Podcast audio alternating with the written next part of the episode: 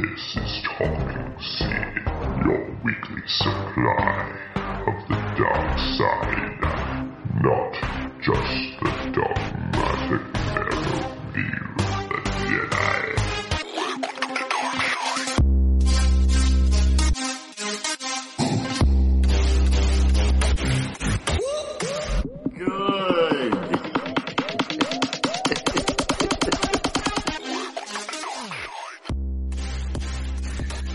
everybody. My name is Josh Roach. I am Casey Schreffler. I'm Sean Sullivan. and we are Talking Sith. Welcome to our inaugural episode zero, an episode that is sure to live in infamy. Destined to be banished to the unknown regions of the Star Wars entertainment with the likes of the Star Wars Holiday Special. All right, guys. Celebration. I thought it was pretty awesome, man. Um, the one thing that was different from this celebration to the last one that we went to was the fact that you and I, Josh, were carrying around small children with us the entire time. Definitely adds uh, another dynamic to uh, the celebration yeah, fun.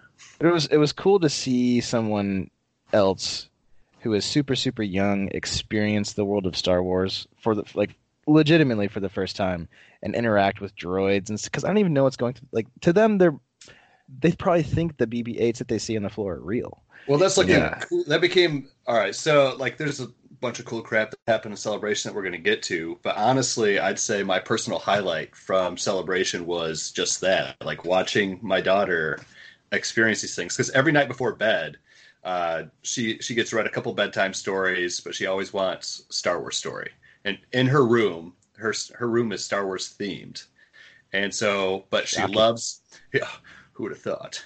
But she, she loves she loves uh, Darth Vader. She loves R two D two. She loves Yoda, Chewbacca, BB eight, and her seeing Chewbacca like there was a guy in a screen accurate. Legit Oh, I remember I remember that. I remember Yeah. that. freaking out, and all day she was Chewie's so funny. Chewie's so funny. Just that's what I mean- you know, like what Disney is to a lot of kids. That's what celebration is to her. Like these I are mean, real ki- for her. C- c- Can you imagine, like right now, if you were just like actually placed into Star Wars, like the universe, like that's their perception of it. They don't know if Yeah. Darth Vader or the stormtroopers are real. They're just like, oh my god, like Darth Vader's right in front of me.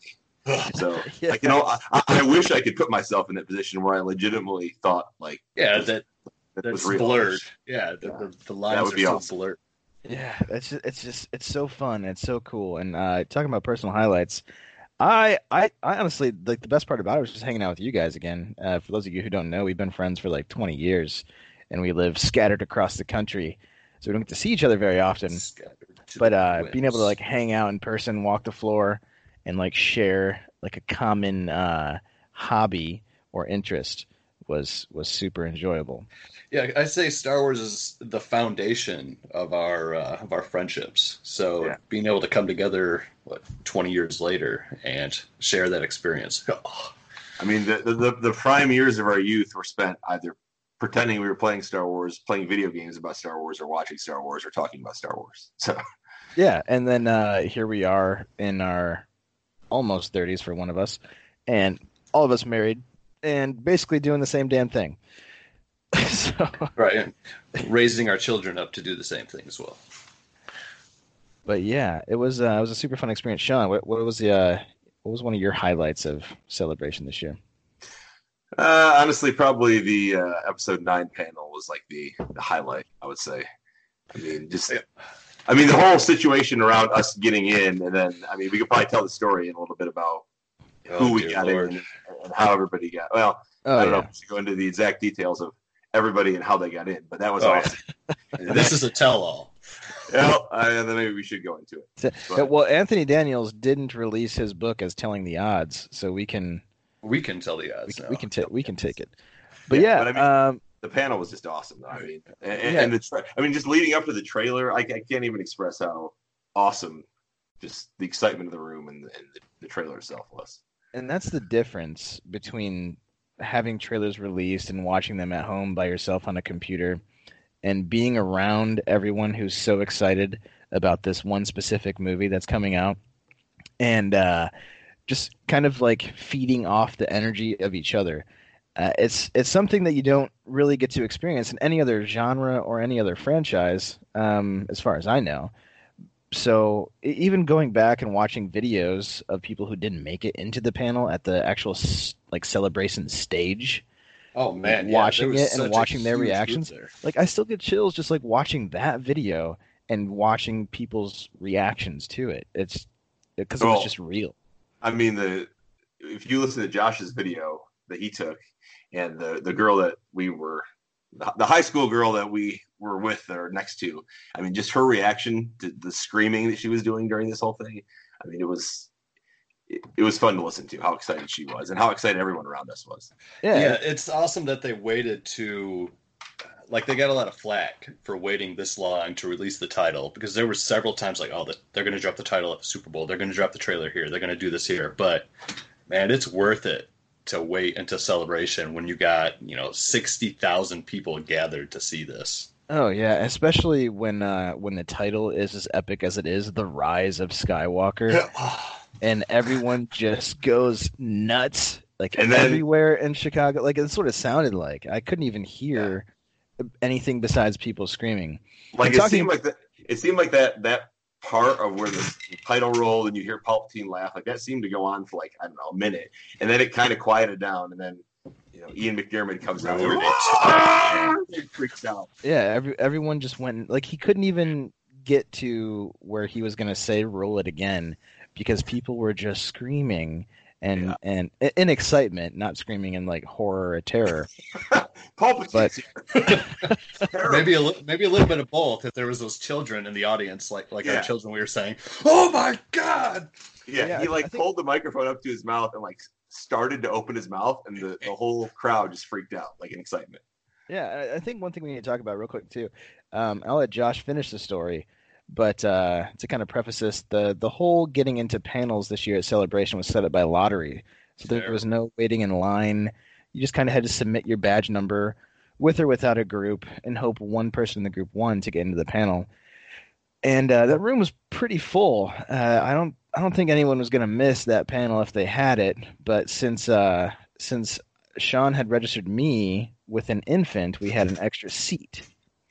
And uh, Josh, I'll let you take that from there. The whole Yeah, thing well, was a plus. after uh, having small heart attacks all night when uh, we realized that all of our group did not have the QR codes to get in.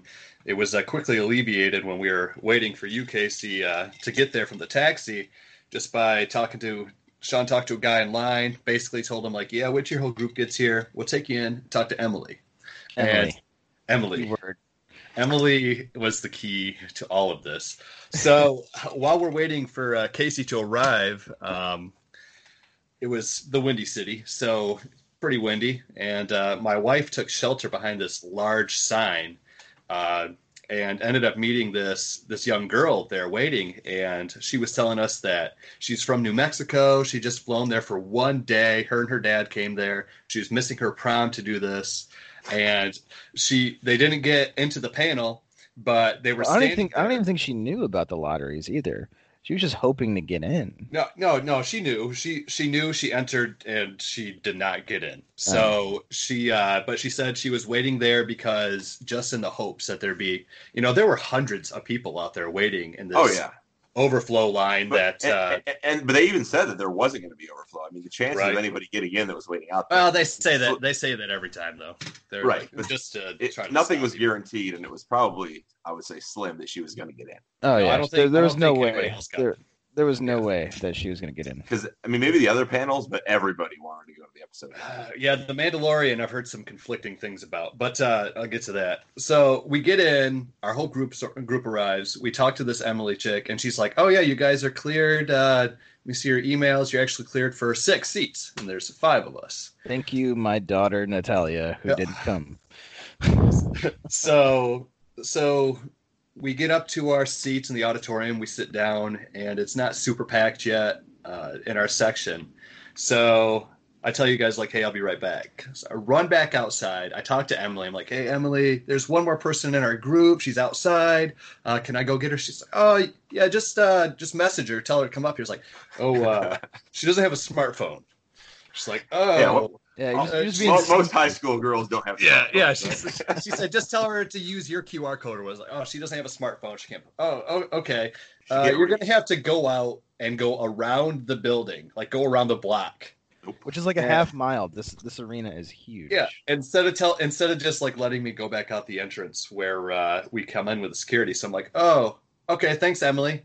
So as soon as she turns away, I go out the entrance we came in with security. Security guy stops me and I'm like, uh, Emily said I could go through here. He's like, oh, okay, go ahead. Yeah. So I, I run back out, and at this point, there is a massive line, just masses of people just lined up around the block. So I'm running up and down this line, and I about give up because I didn't I didn't see this girl that we met. So just as I'm about to go back in, she's like the fourth person in line, hidden behind her father and some other guy, sheltering her from the wind. So I run up and I'm like, her, uh, I'm like, hey, call, I call her name. I'm like, hey, come with me, come with me. And she's like, what? Uh, And her dad at this point, she she's turns this to her strange dad. man. Like- yeah, she turns to her dad. She's like, Dad, what-" and he's just like, Go, go with that thirty-year-old man dressed like Kylo Ren. But yeah, Yeah, I got that's. I, t- I tell you what though that that made probably her entire year. If you look at her Instagram, Oh. uh, it, Yeah. it's it's all Star Wars related. She didn't even tell her friends where she was going because she didn't want anyone to be disappointed that she didn't get into this panel because that was like her main goal.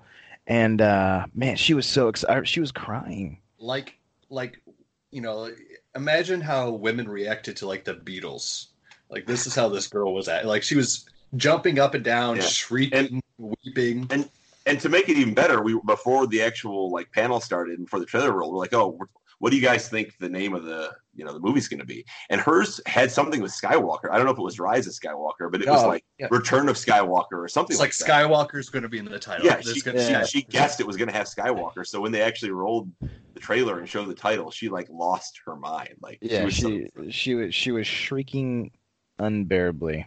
yeah, it was like awesome. I like I was How recording because I was I was live streaming the trailer like to people on my Facebook, and uh, the entire room is screaming, but you can audibly hear her yell like six like six seats down from me, like her guttural. I won't, I don't want to say death rattle.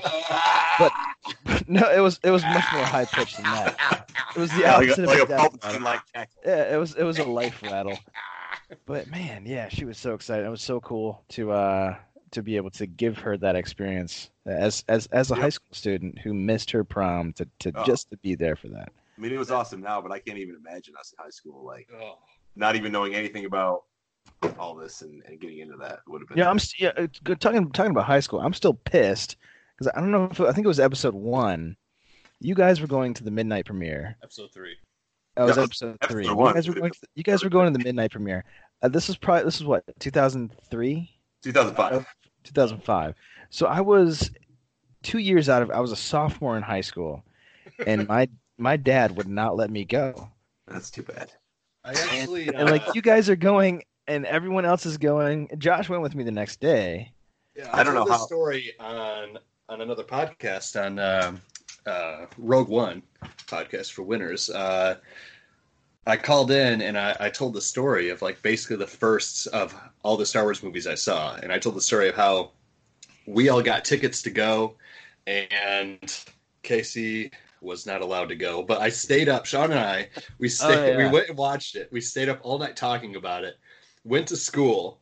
It was like When- zombies, and it was terrible. Yeah, I, I, so I, then I went home, I went home and passed out. Like after school got done, it was like three o'clock. I was like, I, I can't go out anymore. I go home and pass out. Yeah, not me. I got to uh so directly after school I leave with Casey. We go watch episode three again.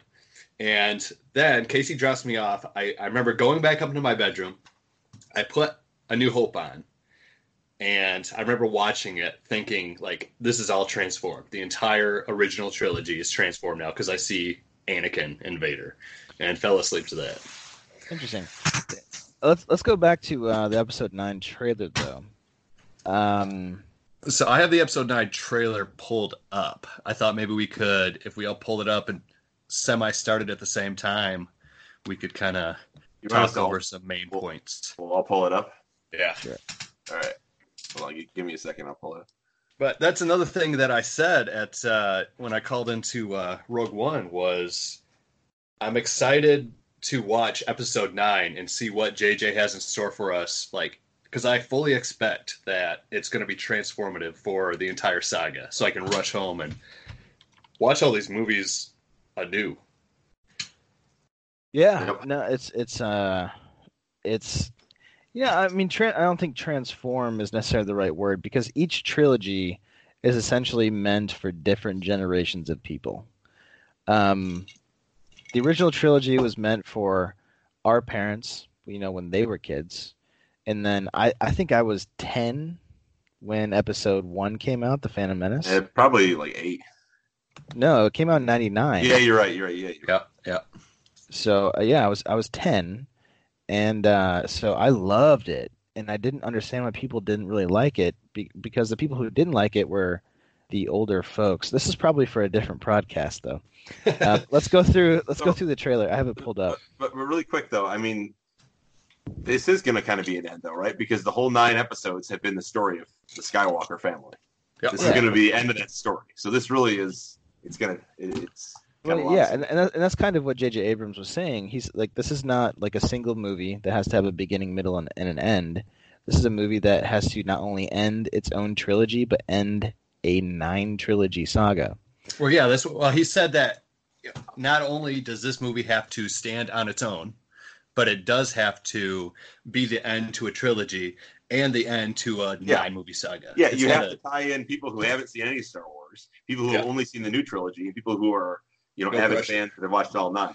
Well, No I'm glad it's pressure, back in- JJ. I'm glad it's back in JJ's hands. I'll, I'll just say that. What I- about so- Colin Trevorrow? Uh, you know, couldn't I, take the heat, and he got the hell out of the kitchen. I enjoyed Jurassic World, but I think that uh, Disney Disney kind of stepped on him a little bit because he came from like the indie underground thing, kind of like Rian Johnson originally. But Rian Rian's in some other big movies, and Jurassic World was Colin's first like big Hollywood blockbuster movie. And uh, I think he just kind of went with what the studio wanted, and then by the time he was offered, you know, episode nine or whatever, he uh, he had his own ideas and wanted to go his own direction. But the people at Lucasfilm, whether it was Kathleen or Bob Iger at Disney, was just like, uh, nope, this is a huge brand, and this is the way it's going to be. right? Uh, like kind of Yeah. like I think they just Kinda wanted like a Solo. figure- Yeah. yeah, I think they just wanted like a figurehead, Yeah. um, like the Queen of England. You know what I mean? Right. Uh, just to just to be there. Should have been JJ the whole time. All right, you guys I, ready? I agree, Sean. I right, I, uh, I Diff- different topic for a different subject. All right. All right, You guys I- ready are, for are we on the official Star Wars YouTube channel at the very beginning? Zero zero Yep. seconds into. it? out of Yep. 203, right?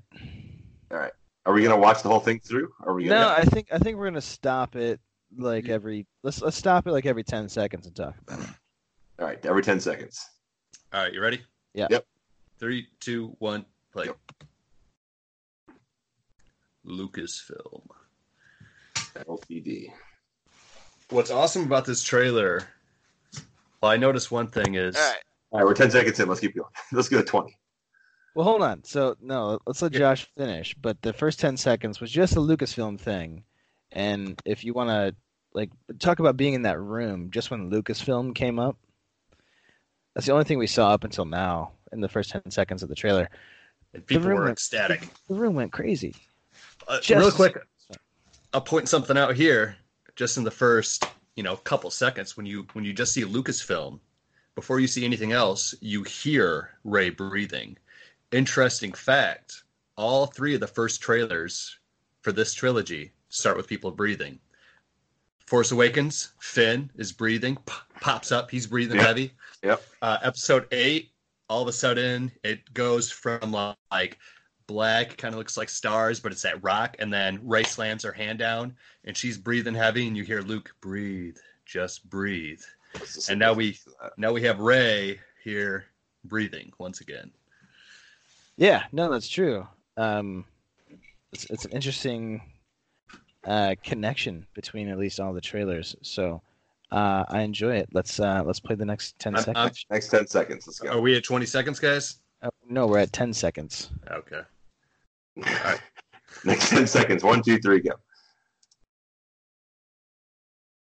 She looks concerned. Okay, so we start to hear Skywalker say, "We passed on all we know," right? And We. yeah, so uh, you can assume that she's probably talking to maybe Yoda, maybe Qui Gon, maybe Obi Wan, Hopefully, all of them. or or it's just because that she has the Jedi text that she took. Yeah. maybe maybe that is her Jedi leak. texts. I, I Yeah. gotta think there's gonna be some sort of, I don't know, Force Ghost. I mean, we had Yoda in the last one. I mean, if we see Ewan or you know we see, you know, Qui Gon, Liam Neeson, that would be awesome. And, I'm you know, most excited to see one Force Ghost, and I And- think with everything JJ's been saying, it would make perfect sense for Hayden to show back up. Yeah, you could. I mean, it, yeah. But uh, one thing that we saw in the Last Jedi that had never happened before with Force Ghosts is that Yoda interacted with the live world. Right. Well, we see kind of a progression of that, right? So we know that a disembodied Qui Gon talks to Yoda in Episode Three. Yep. Tells them how to commune with each other, right? So then episode four, once again, when Obi-Wan passes away, we get the disembodied voice, use the force, Luke. Uh, fast forward to Empire, where we just see a real shimmery, very see-through Obi-Wan. In Jedi, though, Obi-Wan is not totally see-through, and he's sitting on logs. Yeah, he, already- sit, he sits on something.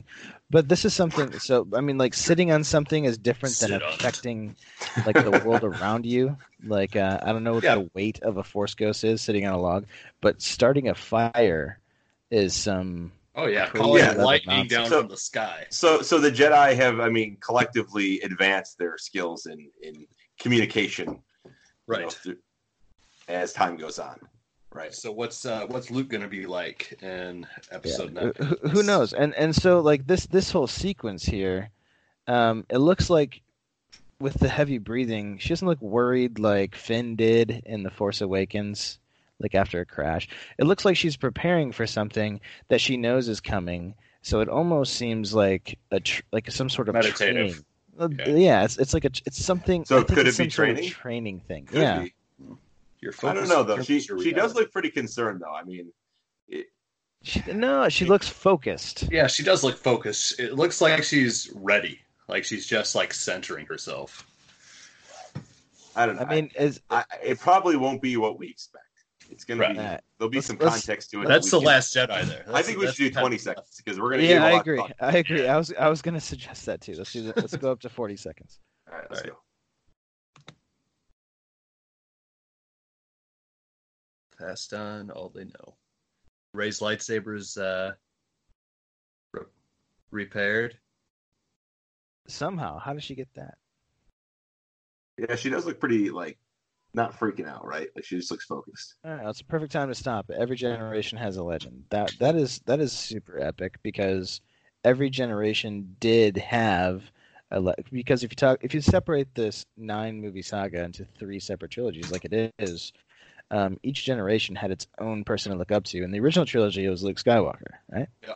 Well, this is a direct callback. This trailer, Every Generation Has a Legend, is a direct callback to the episode one trailer. You see the Gungans coming out of the swamp in the first episode one trailer. You see a couple other quick shots, and then it goes to Every Generation Has a Legend. And then.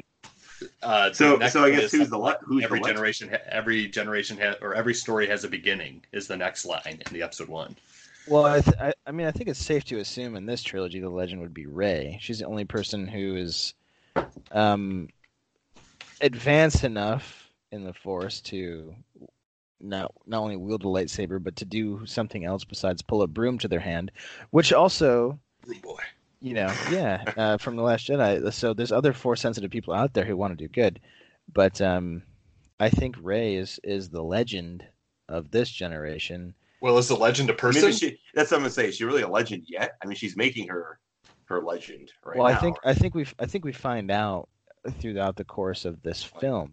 Um, I would say up until the last two episodes that Luke has been the legend. Just the way he's been kind of elusive. Well, Yeah. I mean, well, I mean, sure, Luke Skywalker Exactly. but when you look at the the prequels, episode one through three, the legend could arguably be Anakin Skywalker or Darth Well, Vader. the chosen one basically Yeah, the like legend Darth, of the chosen one. yeah, like Dar- Darth Vader or Anakin Skywalker. He was he was the guy. And then in the prequel or in the original trilogy, uh, it was all about Luke. Um, Taking on the guy, becoming the guy. Yeah. So I think I think this one I know a guy. I do know a guy, but I think uh, I think this one is. I think the legend they're talking about is Rey. I mean, unless there's other Jedi that we don't know about that happen to survive the purge and hear the call of the Resistance, Ahsoka. maybe. Like, who knows? Like an old Ahsoka, that'd be dope. Oh, she's out there. She's But, uh, there. let's All go. Let's go to the next twenty. Here we go. All right, let's go. You guys think Jakku, Tatooine? I think it's. Doesn't look uh, like Jakku. I don't think it's Jakku. I think it's Jordan.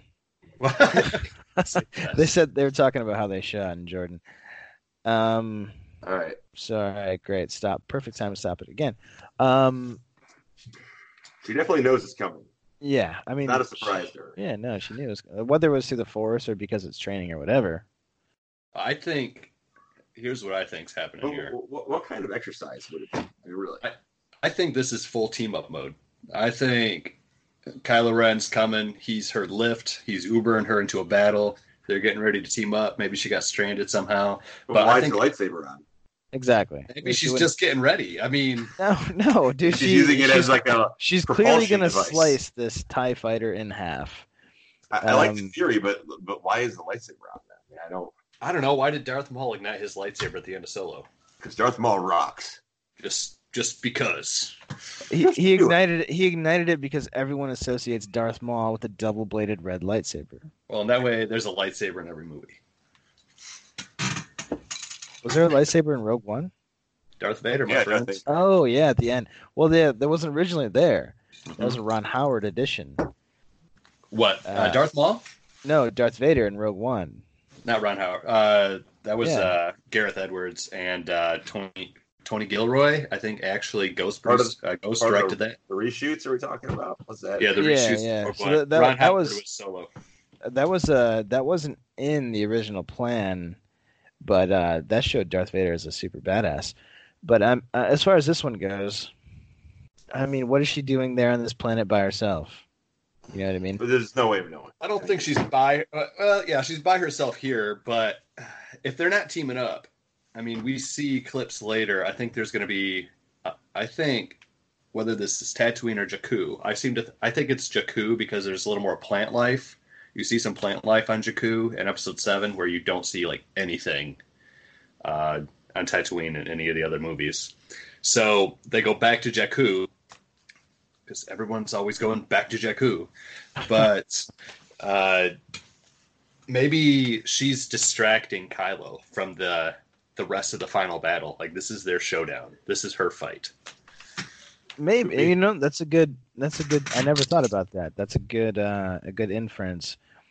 Um, about the whole going back to Jakku thing. Um, it it might it, it makes sense, I guess, to a degree because she has always wanted to know who who, and what her parents were, and I I really don't believe what Kylo told her in the Last Jedi. Well, I have a theory. I have a theory about this, and I don't know uh, how much you guys have read the books and stuff yet. Um, the Star Wars Aftermath books, pretty sweet, and they tell the story of the Battle of Jakku. And a major plot point in that is that, uh, and actually in the Battlefront, you guys played Battlefront, didn't you? Of course. So they talk about Palpatine's like oh, right, right. laboratories that he has around the galaxy at these different like Sith dark side nexuses, and there was one on Jakku, and he had a, a laboratory in Jakku and was doing some sort of experiments. What if Rey was the result of one of these experiments? That I mean, possibly she could have Yeah, just been I like mean- a test tube or like cryogenically frozen, frozen in carbonite until some jump traders found her Yeah. I, and raised I mean, her. I, I, I don't. I don't buy the whole. You know, her parents were nobodies, and there's no backstory to her at all. I mean, there has to be a backstory. Well, I I mean, mean, it's- if you look at Anakin, his parent was a nobody, but even though she was a nobody, that doesn't Yeah, mean that he was there- special. Like she's Exactly. special somehow. So I we think know she's Paul, a Skywalker. I think I mean, she's we a know- Skywalker. we know Well- Palpatine's involved in this movie. We know there's that backstory with with Battlefront. I mean, we know that something's going to be going on. I mean, Oh yeah, at the end of Battlefront, they Not- talk about how there's some sort of uh oh man, I wish I could remember. There's at the end of Battlefront when Del Meeko gets killed by the other guy that they thought was dead that was part of Inferno Squadron, and they talk about how there's some sort of a, uh plan that's been going on that something to do with Palpatine, but I can't remember now. Yeah, well, Alright. Pal- so Palpatine had like a contingency clause. Yeah, Operation Basically. Inferno or whatever. So Order sixty seven. But the thing is, man, like uh, when you're talking about, uh, you know, how she's in, how she could or couldn't be a nobody. The thing is, the story's focusing on Rey. Why it's focusing on Rey, who knows? The story could probably just have easily have focused on that boy from the Last Jedi, who was like the, or who was doing like the the sweeping of the stables on Canto Bight, who force pulled the broom to himself. So there's force, there's force sensitive people being born around Yeah. the galaxy. Yeah, Again, the Um, Force I mean- and it's not the first time in, in Star Wars where somebody has told somebody a lie about their origin story, and then in the next episode found out the truth. Right? Normally by a Jedi, though. Normally by Well, a Jedi. Yeah, well, it's true. Like Obi Wan lied to Luke. Je- Jedi's about like to lie. his Yeah. He he just said that that he Sith knew his normally tell father. the truth. It's true. Well, I, I mean, We're talking. They're talking Sith. to to to a degree. We, we tell the truth here. We're uh, we're not just centered on the dogmatic, narrow views of the Jedi. to to a degree, but they, like, but they'll they'll try to conceal themselves as much as possible, not to expose themselves. I mean, look at Dooku. He straight Exactly. up laid it out to Obi Wan. Okay, but Dooku did not say, like Dooku retired as far as like the Jedi Order is confirmed. Like he just he just left the Jedi Order. He he didn't come out and say, uh, yeah, I'm a Sith, twice the pride, double the fall. Um, After a while, anyway. Read He- Master and Apprentice. You guys have to read Master and Apprentice. I just finished it. Amazing. Yeah. It has a lot more in there about Dooku wa- Dooku leaving. Has some stuff in there about the Chosen One prophecy. It's pretty legit. Right, but like as far as as far as telling the truth, there's still deception there. And if you look at um, Darth Sidious, uh, all all through the prequels with Palpatine, he completely concealed himself. He was playing two completely different people up until the moment where he knew Anakin would, you know, um, bring upon the fall of the Jedi. Yeah, right. So they- right they up until exactly- he got bested by Mace Windu. Uh, well, that's going to be a Uh, different podcast. yeah, we'll have that discussion later. Yeah. but I don't. The Sith don't tell the truth all the time. They they tell the truth because Uh, I, they, I- their I- code is the opposite. Like They're I good think at they're omitting. all- They're, they're all do about tell- exactly, exactly. They tell the truth, but they will omit things. Yeah, exactly. it's exactly. a liable mission, but they don't ever say anything. I didn't technically lie. I didn't, I just didn't say anything. Right. well, Technically, so, I did so now, say I was So now we're getting into another conversation about Kylo telling Rey uh, that her parents were nobodies, right?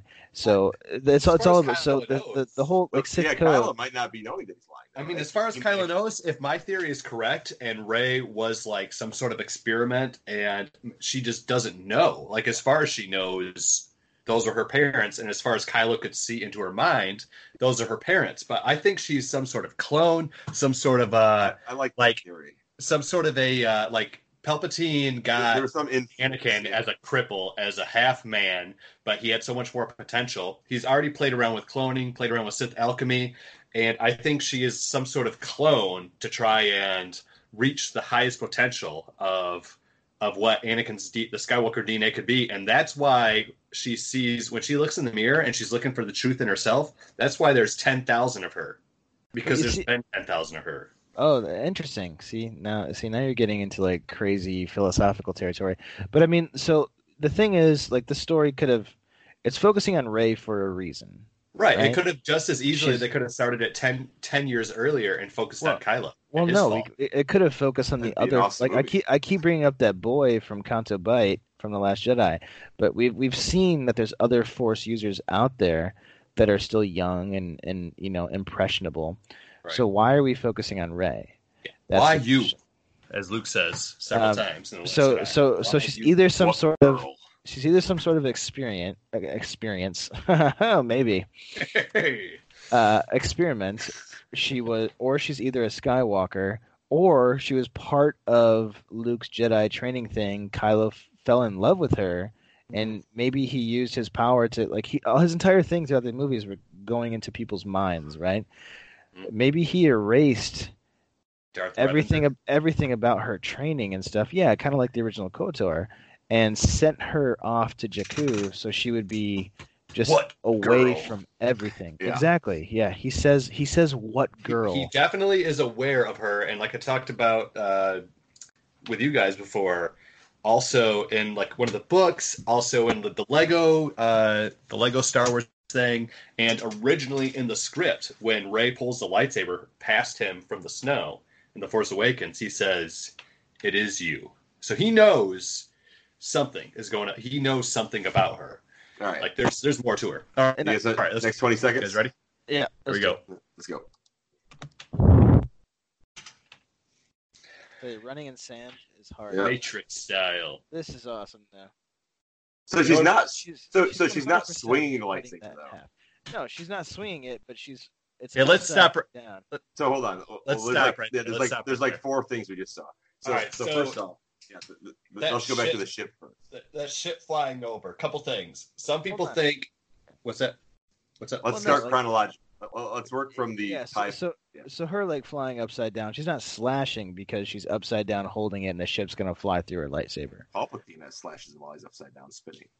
Well, she did. It, it doesn't look like she's trying to attack it from what we saw. She could be, but it didn't. Uh, you To know, me, It it looked didn't like her lightsaber was flips- face down to cut it right in straight over it, lands, and then force pushes it into like into the ground. Makes it go faster. Battle ensues. no, not even go faster. Just More just, like, speed. off kilters it, just tilts it, and then it just All right. So uh, right after this Christmas, we see. Uh, we see a ship flying past the camera to to some lights. Like some, I've, I've heard a couple people say that they think that might be like lit up ruins of the Death Star in that ocean that we see at the end of the trailer. uh, Eh, I'm not sure Yeah, about but- that. I'm just like, throwing like, like, like the ruin. I guess if it was high enough, sure. But why would people create a city on top of it? Like this, this kind of, this has a very uh like Bespin Cloud City feel to it. right. Could be. It could be. Like, like a smuggler, like a not like a sm- the clouds. yeah, like a smuggler's haven is kind of what I get. the That's where they find But- Calrissian. But I, I did see a, uh, a a picture that compared the ship in that Shit, shot that we saw to the ship when uh, she in the flew that flashback- flew away from her. the flashback that she had when they dropped her off on Jakku when she was young. That same ship that flew away from her looks just There's like. a, there's a lot of rumors that there's going to be more flashbacks in this. That there's going to be a scene that was originally shot for The Force Awakens with a young Kylo, a younger Luke, younger Han, younger Leia, with uh, leaving Kylo with uh, with Luke.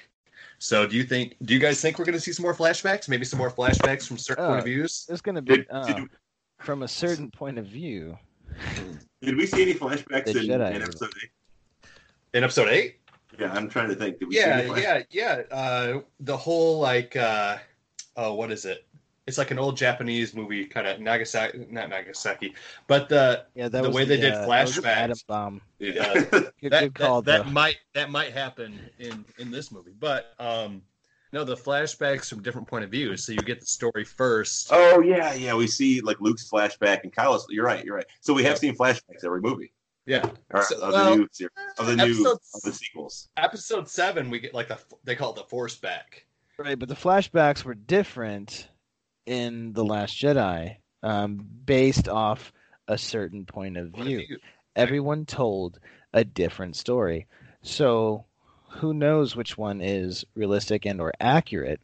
Right. I think that I think basically the first one is from Luke's point of view, like his his omission of some of the truths. The second one was Kylo's point of view and just the way he perceived it. Like he wasn't necessarily lying, Yeah, but just yeah. fear. He perceived it as, yeah, Luke was just trying to kill me. He was just going to kill me. Yeah, so the truth lies somewhere in the middle. Um, well, and that's basically what the third one one one was. It was Luke saying like, okay, yeah, I did pull my so- lightsaber on but, him. but the thing is, like, so, like Luke says, for a fleeting second, right? Like, for a fleeting moment or something along those lines. And then, but from Kylo's perspective, uh, he actually came down with his Swung at him. lightsaber to kill him. Right. Um, so uh, that is a very, very specific point of view. Maybe he just, yeah, maybe from his point of view, that it was what was going to happen. From my point of view, the Jedi are evil. It's possible. Uh, but And you are lost. but it's just it's just so weird to think about how very different those two viewpoints are. I don't think so. Luke separated himself from the Force. He gave up everything. He doesn't want to train Jedi because of what happened. So why would he? Why would his version not be true? Right. if he's so ashamed about everything and is willing to let the Jedi die because of it, why would his version be? I think that's why I think that the second time that he tells it, it's like, yeah, this is the truth of it. This is it's close. It's much closer to the Yeah. truth. I I don't think either of wrong. I think it's just their perception of what happened, right? Everybody, I mean, that happens in, in real life where people have Yeah, different people- perceptions of, of what actually has happened, right? I mean, I mean, I'm, I'm like, Uh, my there will be flashbacks. I'm confident and hopeful there will be flashbacks. But yeah, Josh, I agree that. Uh, so, like I said, this kind of looks like a a Cloud City type feel. This this might be. I would I would wager a bet to guess that this is probably where they find Lando. yeah, That's not. It, it could be actual Bespin, not in the clouds, but it could really be like Bespin below the clouds. well, which would be Bespin awesome. is well, Bespin's a gas giant, so it'd be like landing on Jupiter. Hell, you never know. Well, well, you can't really land on Jupiter, so that's my that's point. stupid, my Josh. point. Ex- my point exactly. that this probably isn't actually Bespin, because you you you really couldn't land on Bespin, or Yavin for that matter. Yavin's also a gas giant, but uh, Yavin four, very different. very very different. All right, So you know this- what? Yeah, let's watch seconds. the next couple seconds here. Are we at 120? So yeah, we're at we're at where no, we're at where Kylo Yeah, I'm at like 116 right now. down and repairing his helmet, basically. So there's a lot to unpack there. Well, this yeah. The So this first landing. shot with Kylo like clotheslining this guy.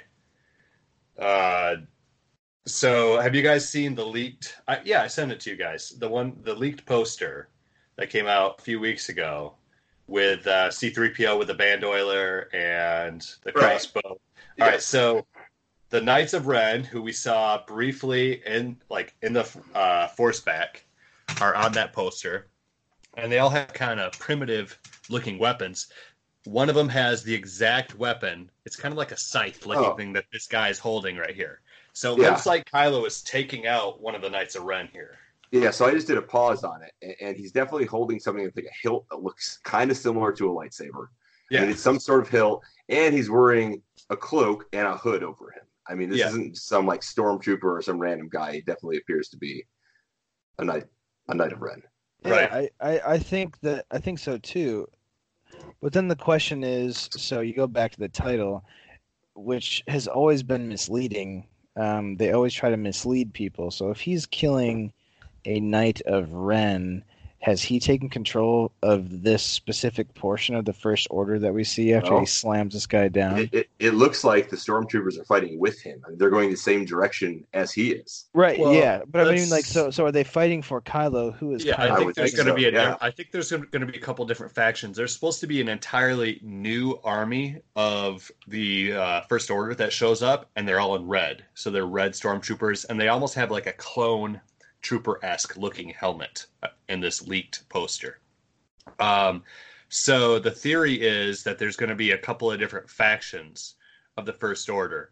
Possibly Kylo's going to be getting uh, betrayed, or there's going to be some sort of a coup going on between him and Hux, where Hux is trying to use this other faction, the First Order, to overthrow Kylo. Well, yeah, and and if you look back to the Last Jedi, um, when Hux was when he walked into the room after Rey and Kylo had fought off all the guards, Should have just shot him. yeah, he could he was he was about to pull off his blaster or pull out his blaster rather, and and he was gonna he was gonna end right. That was some Star Wars porn for you. He's gonna pull off his blaster, but uh, but he was yeah he was about to shoot Kylo, but Kylo started he like he he he was roused. He woke up, uh, not He was aroused. aroused. He Not was. aroused. No, no, I knew you were gonna go there. Not Not aroused. his lightsaber, and he is very Well, well, let's let's let's tell the people what they uh, revealed at the episode nine panel. That there's going to be they, they got to Oh. take it up a notch. Uh, Poe Dameron, Oscar Isaac said that uh, there's there's not going to be any shirtless, just shirtless Kylo. They got to take it up a notch. It's going to be full frontal Kylo. Yeah, I think he, he mentioned pornography Yeah, he, he mentioned In- full in frontal panel. Kylo. Yeah, we will we will see. and then uh, Colbert asked Daisy about uh, Kylo's lightsaber and what she thought of it. that was Yeah. fun. Well, his lightsaber is actually pretty cool. But yeah, I think uh I think so and even at the end of the last Jedi, he's like Kylo force pushed Hux away. Um so there's definitely going to be some sort of divide because these troopers technically follow Hux's order. Like they are Hux's, right? Because Uh, well, Because okay, Ky- so Kylo had said something Kylo said something They're whoever's leading the first order, right? Kylo had, Kylo had said something in The Force Awakens about using clones, and Right. Hux was like, "No, my troopers are, you know, Well. Here's the thing. I'll give you some canon background for that. So, uh, Hux's father, Brendol Hux, he, uh, Brendol. That's Brendol. how you write Star Wars. uh, Br- Brendol Brent Hux, Brendol Hux, he he uh, was brought into the First Order. He was selected to come into the First Order and head up the training program because of his Imperial Academy. He did things a specific way, basically like that. He took kids much younger than they usually were, essentially brainwashed them from birth. Casey, and you all right over brought them up. But yeah, My uh, what? you, you all right? Yeah, no, like, uh, like, uh, so I'm, I'm in, I'm in, I'm in my He's been confused for a second. The, the wife, like the wife and kid are outside, and uh, we have like the bedroom nanny cam type thing. And my wife messaged me and was like, "She keeps waving at you," and my wife talked to me through it. So I was just like, I look terrifying, I'm sure, but I was smiling like Not any more than usual. fake and fakely and waving. Oh well, first of all, Josh, thank you. I appreciate uh, the comment.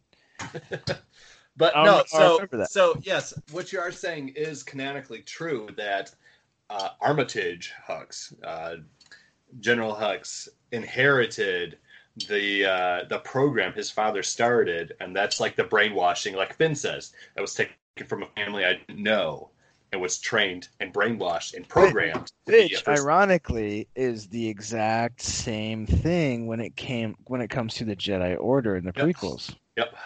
They were taken. Well, I mean, like I think the parents probably had some say when it They came to did. Jedi, They did. Yeah. Yeah. but uh, I think with the First Order, they were just taken. All right.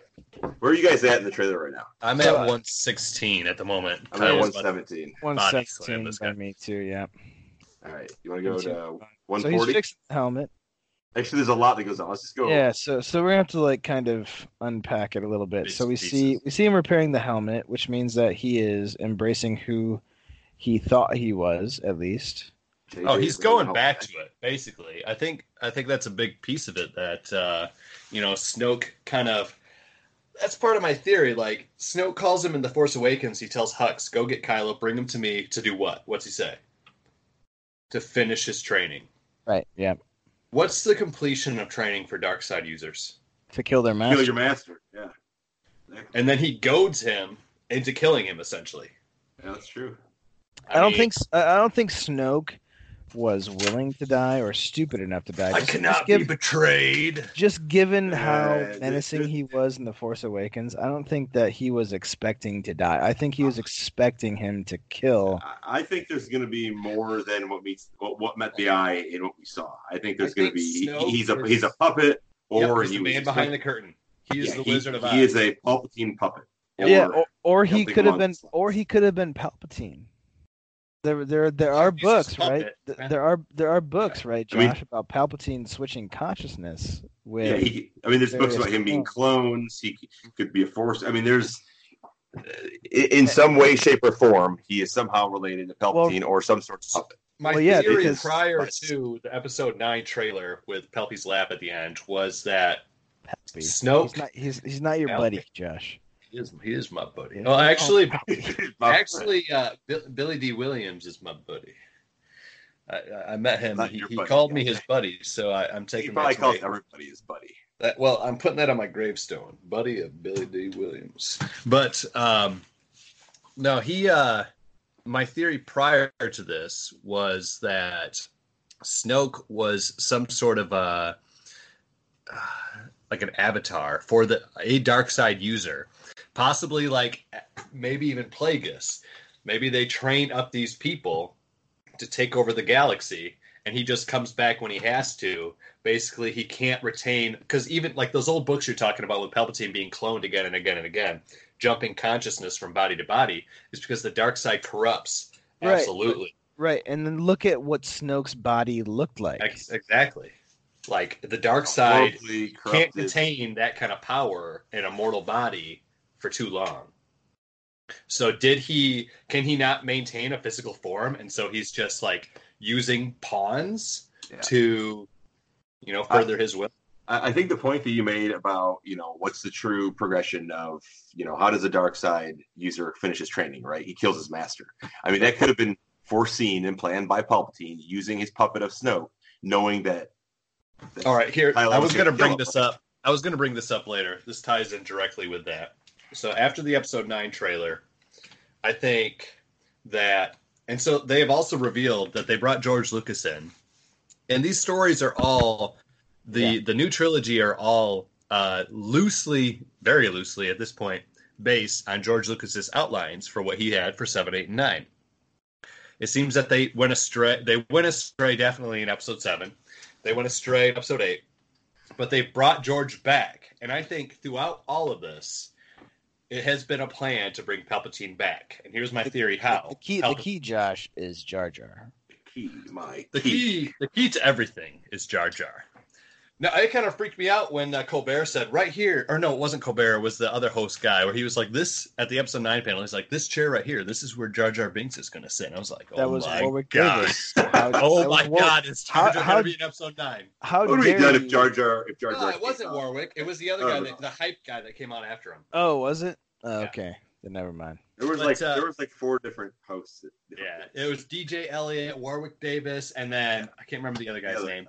Yeah. The guy he was at the the 501st bash too. yeah, yeah. But uh here's my theory of how Palpatine has been part of this all along. Have you guys followed the uh, Darth Vader, the new canonical Darth Vader comics that just ended? The series just ended. That's gonna be a big negative for me. No. Oh boy! You, okay, so We, we should continue just going through the trailer. I think. this, we're this- making good progress, guys. this this ha- this has everything to do with what you what Sean and everybody was just saying. So in the Darth Vader comic, there is a and actually it was in the Lando comic a while ago too. The same helmet that was the helmet of Darth Momin, an ancient Sith Lord, that imbued his essence, his spirit into this helmet, and he was able to um, commune with, speak with people, and even possess people through this helmet. Here's my theory when Palpatine was overthrown in Return of the Jedi and the Death Star, we see Vader throw him over. We see this like strange looking like spirit look like energy, like this blue stuff come up, and also the lightning is still attached to to Vader. Then Vader dies, he's killed, he's burned, and at some point, Kylo uh, retrieves Darth Vader's helmet, that helmet, Right. and he's speaking right to Vader's helmet, as if it speaks back to him. Show me again the power of the dark side. I'll finish what you started. What if Palpatine Yeah. has imbued himself into that helmet, and he's using that helmet just like Darth Momin did canonically to twist and manipulate Kylo this whole time. I mean, so this whole time he Uh, thinks he's talking to Grandpa Anakin, Grandpa Vader, good old and- grandpa. Good old Grampy Vader, but actually it's Sidious still manipulating the Skywalker. I mean, I- I'll just say that if, if Snoke wasn't some sort of puppet and he literally just died, I'm going to be very disappointed. I mean, there there has to be some sort of background that we're going to see, some story behind. Palpatine's pulling the Yeah. strings. I I, think I he's really hope using Palpatine's this one of puppet. the things Uh, that He's I been think, using I this think helmet. that's going to happen. and and here's here's the thing though so like when you're when you're bringing up like comics and stuff and as far as like fan reaction to comic stuff when they try to put it in the movies the whole luke skywalker force ghost thing like force projection was in a comic and people thought that that was Uh, bullshit Not they- canonical though. Not canonical. That wasn't canonical comic. Like there is a story well, group but, now. but it is place. but it is now because it happened in a movie right. But I'm saying like the story group, like they've said, you don't need to read these comics to make sense of the movies. You don't need to read the books. You don't need to ma- read the comics. But if you do, it will like give a new depth. It will Right. give heightened depth to your understanding of this. All right, I, I will concede because we still have 40 seconds of the trailer to go through, and it's been like We're watching. an hour. It's like ten seconds and then forty minutes of conversation. All right, All where right, are we at right now? Twenty well, no, so so we 120? can't we can't like really watch like seconds. So um, Well, let's like do ten seconds at a time because it's well so no compressed because. Well, so like the, next the next, thing we scene saw was Finn and Poe yeah Finn and Poe on Poe the desert planet. and Finn has raised staff. That he does. That he does. why? I uh, don't know. Well, Finn has Rey's staff. In one of the pictures we saw at the panel, Rey has a stick instead of a staff. At some point, C3PO ends up I mean, with the staff and the bowcaster. could the? I mean, it's a very good chance they're looking for her. Like they found that and they're looking to return it to her. They don't know what has come of her. They're separated. Right? Possibly, and like, and if you look at the next scene, like the next little image, it's BB-8 and the other Yeah. little droid tilting their heads as if they're looking at something like, "Whoa!" That's BB unit. So they're looking at something crazy, and then we fall into Chewbacca. In the back, uh, though, if you notice in the back of the BB-8 and D-O scene, um, there was a, uh, a a leak or a rumor that they were going to go to an abandoned droid factory with a bunch of droid scraps and even a bunch of battle droids from the Clone Wars. So that pretty much confirms that. Interesting. That'd be awesome. And then you have it looks like I think Chewbacca is probably flipping a switch, but it looks like he's like Yeah. fist bumping the sky like yeah, it, it shows them in hyperspace. Him and Lando. because because Lando yeah, and and then yeah, we find we see Lando. Where did they pick where did he pick up Lando? Probably at the place that we saw before There with all way the clouds around. Like the well, I mean, if you if you're talking like cyclical storytelling type stuff, you're gonna pick up Lando somewhere among the clouds. Yeah. All right. I, I mean, it- there's going to be some fan service probably where they show him like Cloud City briefly. I mean, that would make sense, right? Yeah, so canonically, Lando has gone back to Cloud City. He has taken Cloud City back over. He turned it basically from a casino planet to a droid factory. So he is now manufacturing droids. Is that part of the, like the? I mean, what, That's what's new the last we saw him oh, now? New canon. So recently, before The last we saw him was about 15, 10 to 15 years before the before the Force Awakens, and he was Baron Administrator of Cloud City once again, and using it to create droids. Okay. Big rumor is that that's where BB-8 came from. Specialty droid, one of a kind, BB unit from. BB unit. Interesting. And then and then following that, uh, after they jump to hyperspace, we have we're back on the uh, on the same desert planet. It looks like with a Back up bunch of skiff. with a bunch of beacons around the area. If you follow, if you played different games like um, Jedi Knight, Jedi Academy, these beacons probably look a little familiar. But uh, you have so not only do you have troopers, um, Yeah, there's dudes on jetpacks too. Yeah, Yeah, you have speeder, you have- like you have- there's yeah. jump dudes. jump troopers. Yep. But are but it looks like they're actually flying forward, not just up to a different position. So it looks like an actual jetpack. Yeah, jump trooper. So they're on the run from something or trying to get to something. And then the next little blurb kind of insinuates that they're shot down. A, a Well, ship is shut down. you It's look at that. that more closely, look at that. I don't know if it's that. Yeah, It It looks like it's a, different. It looks That's like a A-wing. Jedi. It looks like a Jedi It's starfighter. It's an yeah. A-wing, is what it is, and Yeah, it, it's- and it, it's flying over some sort of destroyer, some sort of larger vessel ship. Yeah, it's it's it's so an A wing for those who don't know is essentially a Jedi starfighter. Um, it's fast, and yeah, it is getting shot down over. Yeah, uh, Larger ship, a Is, capital. is that is that Jakku? Eh, Could be.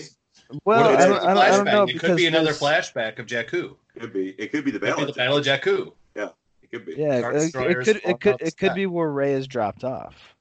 Yeah. Is that the same type of ship?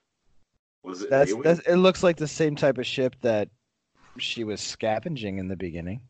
No, no. I mean the ship that dropped her off. It showed her. in No, it's not that same type of ship. No. Okay. Uh, uh, well, people have drawn similarities to it, but um, and then we see Leia. Skywalker's medal. holding e- uh, either Han or Luke's, probably I'm guessing Han's medal, Yeah. from A New Hope. Probably, Probably. probably, still f- sitting around the Falcon somewhere. They've been hanging the whole like you know leftovers of the Resistance have been hanging out in the Falcon, reading the Jedi texts and hanging out. And probably stumbled across this, you know, right next to the remote droid that Finn found in Right. Uh, real quick, I wanted to mention to you guys going back to Lando. We talked about like the cyclical thing and how you know cyclical uh, elements are very much part of Star Wars. Also, the costumes. There's a lot of hints in costuming. Um, you guys remember Naomi Ackie, the new actress that was there? They they even joked about is uh, is Lando your your father? And Oh, she's like, yeah. "Well, you know Lando is a smooth gentleman. He gets uh, he gets around the galaxy. He probably has a lot of kids, a lot of places. I tell you what, Lando at that Lando at that panel was awesome. Lando, It's like Billy nobody just died. Yeah, Billy D. died. smooth. For, for for being like an eighty-seven year old guy, like so sharp and just smooth, and I mean, yeah, he, Oh, he was yeah. one of my favorites as Crap far as about, the uh, people on the panel. Train had solo, but uh, nobody died. Why is everybody always giving me shit for Why this is or something, something along those lines? It's, it's, it's Han actually. So, uh, so we see Lando. He's once again wearing yellow, basically a yellow version of his of his like episode five, Cloud City. But he also I- wore yellow in Solo. Right. So it's a callback to that. But I want to mention It's when they showed just his that. color, dude. Well, here, here's the thing. When they showed that photo, uh, Jannah is her name, Naomi Ackie's character's name. Jannah, what? We don't know. Possibly Calrissian. She was also wearing yellow and had a cape. Part of the Calrissian family. She's Yeah, wearing look. a cape. And she's wearing yellow. She's wearing a cape. I'm willing to bet Lando Calrissian has children's own many sex, sex systems spectrum. Has a lot of sex involved. I won't- I won't- sex well, he- he was- sisters. he was- Lando his- has many sex. His Plant droid, the- his droid plant thought the that she was into seed. him. with your finger. But uh, so then, so then we see uh, Rey hugging Leia. Um, Pretty choked up. yeah, and so, I mean, if you look back into their relationship, um, when they, They like to landed, Ha- well, Leia, Leia didn't hug Chewie, who had known Han for so long. She came up and hugged Rey right away. They had a bond. Hadn't even met Rey yet. No- So- doesn't, even, doesn't even know who she is. Maybe that's because some sort of like force connection just in general, but uh, because maybe she felt Rey's pain with that, and that's why she hugged him before or hugged her before Chewie. Well, Probably yeah, she knows felt she She felt Han's death, just like you know Yoda to a greater extent felt the other Jedi's death, and maybe she felt Rey's anguish because Rey at this at that point had already looked up to Han, like Kylo calls her out for, uh, like a father. He would have disappointed her, so Kylo says, but they had that shared grief.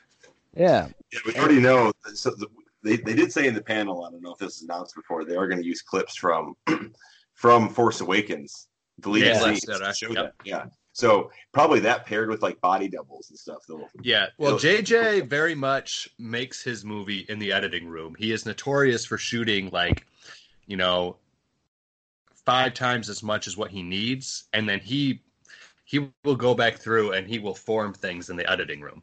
So that's what he said. He was like, "Fortunately, I do this, and we have an excess of footage that has not been used that we can use, you know, for carry." yeah. No, and and uh, I hope I hope that uh, they do her justice. Poor Carrie. So, question question for you guys then: Do they kill Leia off in Episode Nine? She uh, she has to. or she goes away. I mean, She, yeah, be she, some yeah, sort- she she goes some she goes somewhere, whether it's to death. She maybe she becomes one with the force. Maybe she says, "Uh, nope," and No. bounces. See, But- I, Nope, I feel this here, is. I think I feel this goes back into what we were saying earlier. This is it's rumored that this is the reason why Trevorrow left the project. Trevorrow was all set to go. He had a script ready. There was already stuff in pre-production. They already had things being built, and episode seven was Han's story. Episode seven was Mark's story, and they had previously said over and over again, episode nine or yeah, episode nine was going to be Carrie was going to be Leia's time to shine. She was going to be the main, you know, original trilogy person in this. But that's what Trevorrow wrote his script around. So the big rumor is that Trevorrow left because he was too attached to that and basically could not work around not having Carrie as the focal point. Interesting. It is interesting. Yeah, Uh, it'll be so, it'll be cool to see what happens. Though. so if you move forward, um, you see like the the crew in front of what appears to be the fallen Death Star. Two Why So- do they? So, So, many Endor. So Endor. So this has Not got the to be Endor. the real Well- Endor. Possibly the forest moon of Endor, or or Endor proper, which we've never actually seen. Well, who like yeah, who knows? Who knows where gravity pulls the uh, Right. I mean, the remains. Ah, But but if you look if you look at like the the shot where you see the actual Death Star, you see Rey has like an actual hood on her costume, and she's also holding something. She's holding a backpack. It looks like of some sort.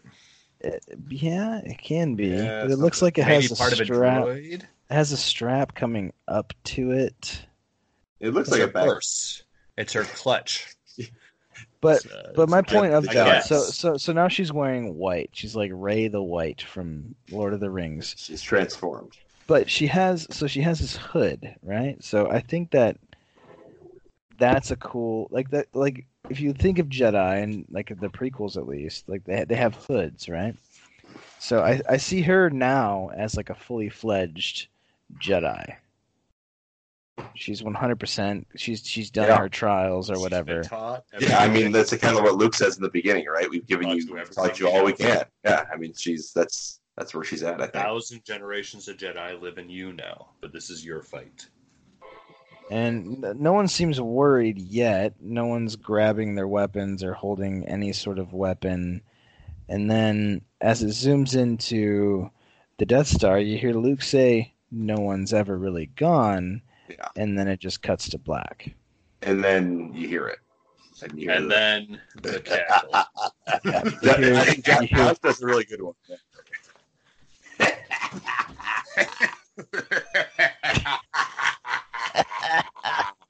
Funny thing, is, Casey and I were sitting next to each other when it was playing, and like we heard it, we both kind of looked at each other and were like, "Oh my god!" Like, is that?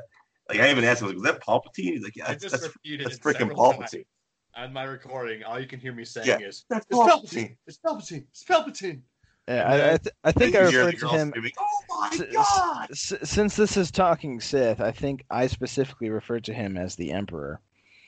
Or Sidious, you could also. but uh and, and yeah and then and then you cut into the uh the title page right? And you see like a slow it's not slow it might take a second but it just pops up the rise of skywalker and it splits star wars apart right? Um how awesome was that? Just seeing that and being there around like 10,000 other people.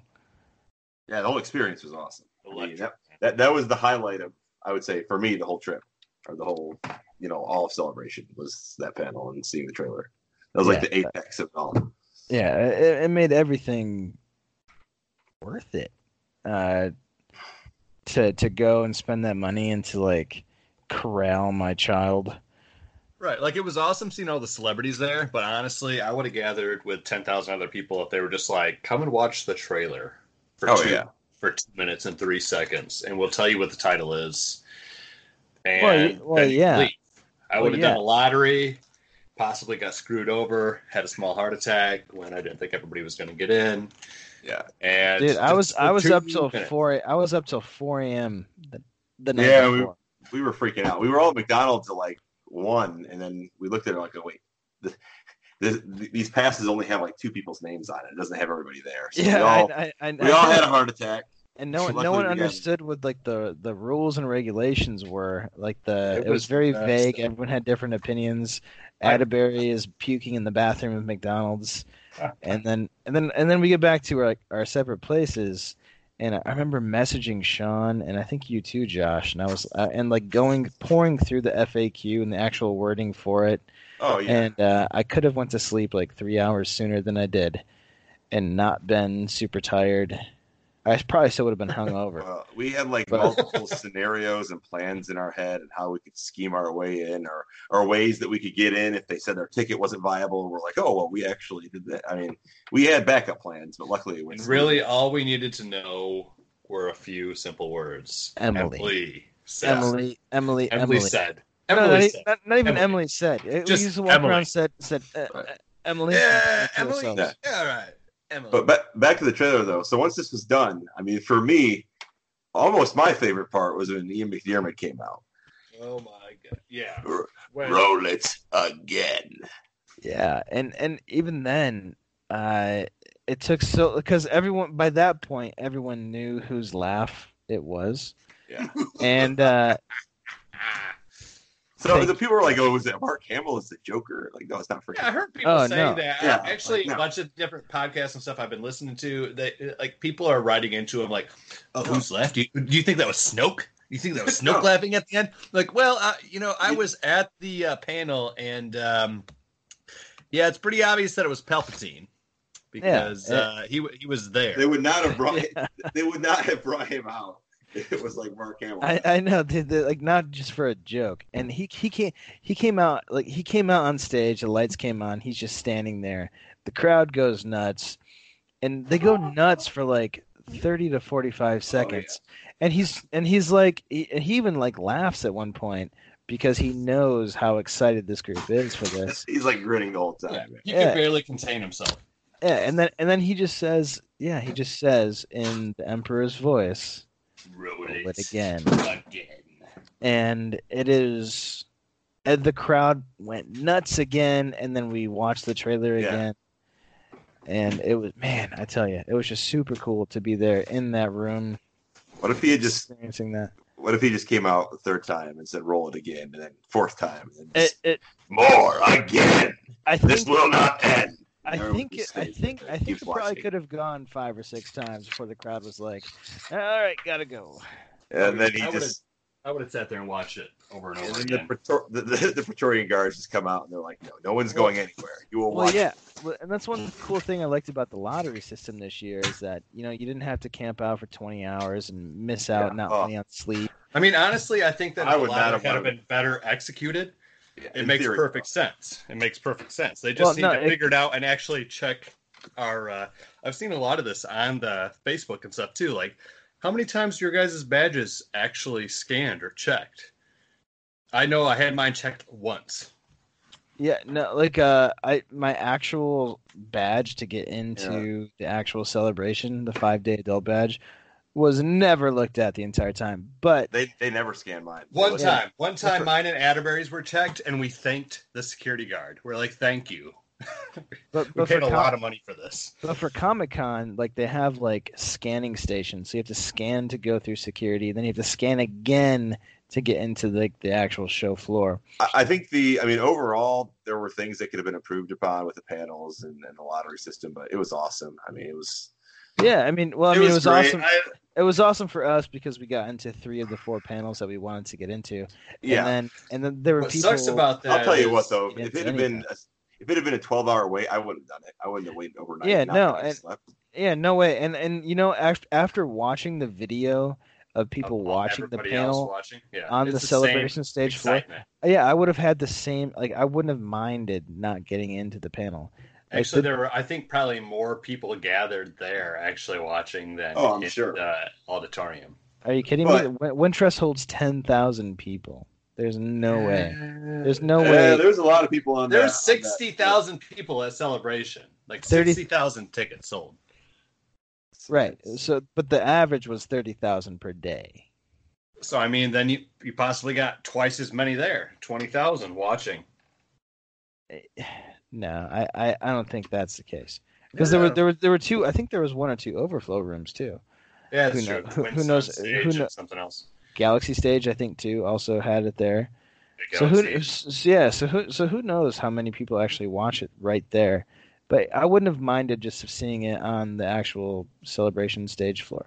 Yeah, it would have been Because like I awesome. Would have been said, awesome. still. But it but it was It's cool was- to be in the it was- same room, but yeah, with, when Ian McDiarmid came out, and you got to see the panel. I mean, it would still be great, but it was nice Well, being. well, Oh, we yeah, yeah, to- yeah, yeah. No, I'm, I'm just saying I wouldn't have minded it. But when yeah, it was- Casey it and was I awesome. went to when we went to Anaheim for 2015 for the Force Awakens, we were in uh, overflow room, which is essentially the same thing. It's just playing out a screen, and it was the same level of, ex- of excitement there when Han came out.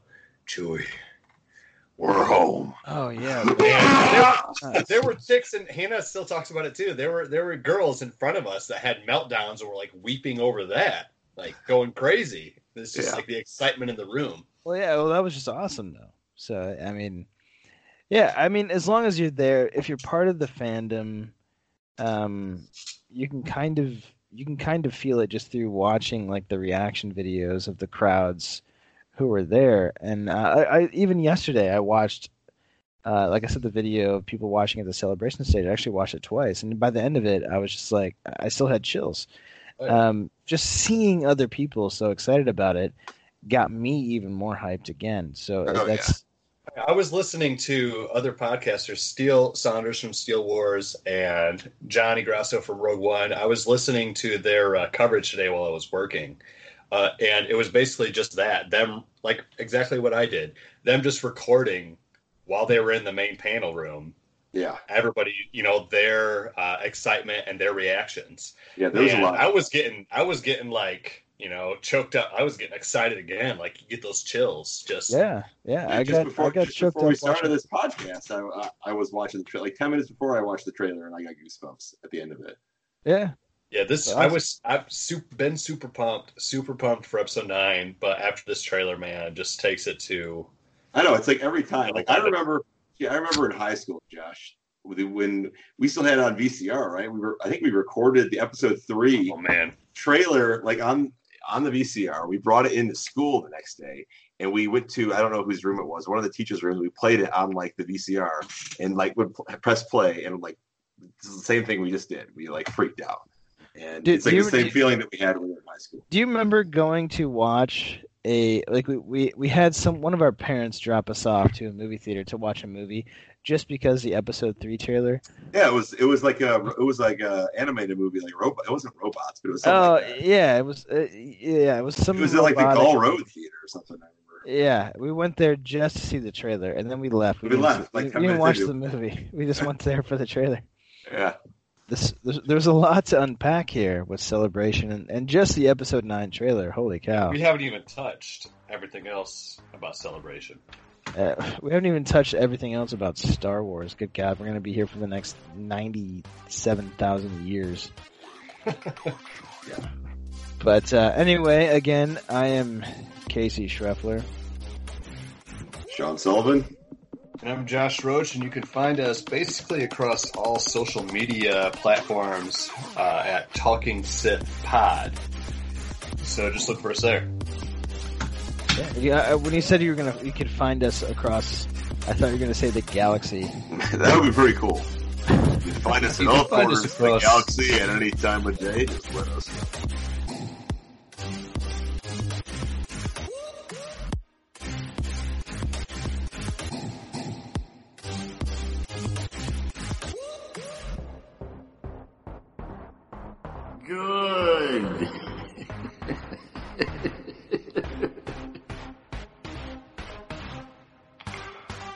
Everything expressed in the podcast is the intellectual property of Talking Sith. We are not affiliated with Disney or Lucasfilm in any way. Star Wars is their property, we just like to talk about it.